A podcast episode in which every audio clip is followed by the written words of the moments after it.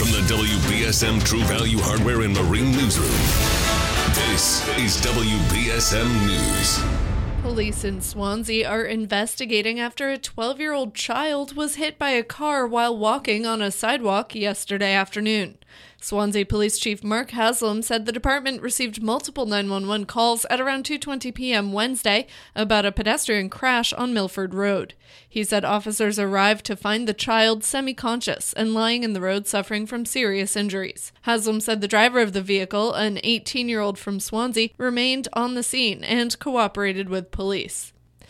The Massachusetts Department of Labor Relations on Monday released a decision stating that Attleboro Mayor Paul Heroux made, quote, coercive comments about a city employee.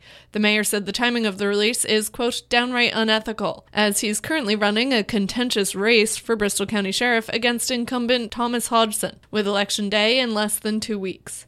Heroux told WBSM's Barry Richard on Wednesday that he's learned from his mistakes. So what I've learned from this is number one, I've turned off the messages on my, you know, private messages coming into my Facebook page. I don't do that anymore. In the October 24th decision, DLR hearing officer Gail Sorokoff wrote that Heroux violated state law protecting employees when he called Firefighters Union President Paul Jacques a liar and when he, quote, made coercive comments to the spouse of another employee. More at WBSM.com.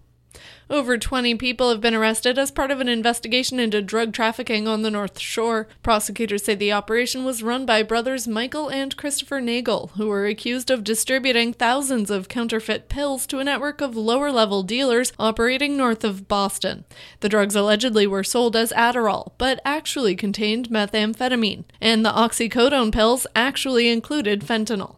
The Nagel brothers and 21 others are facing charges of conspiracy to possess controlled substances with the intent to distribute. In sports, Bruins forward Brad Marchand has returned to practice from off-season double hip surgery, but will not play in the team's next two games. Boston hosts the Detroit Red Wings tonight. And the NBA has suspended Celtics forward Grant Williams for reckless contact with and inappropriate language towards a game official. The C's host the Cleveland Cavaliers tomorrow night. Now for a look at your local forecast from ABC6. Lots of sunshine across the area today with mild temperatures still in place. We're topping out in the mid to upper 60s range. The breeze will be picking up as we head through the later part of the afternoon and into the evening. Some gusts about 20 to 25 miles per hour at times out of the northwest. That northwesterly breeze will bring in much cooler weather. By tomorrow morning, we're waking up in the upper 30s and low 40s. Tomorrow looks mainly sunny, but it'll be breezy and cool with highs in the 50s. From the ABC6 Weather Center, I'm meteorologist Chelsea Priest New Bedford's News Talk Station 1420 WBSM. I'm Kate Robinson for WBSM News.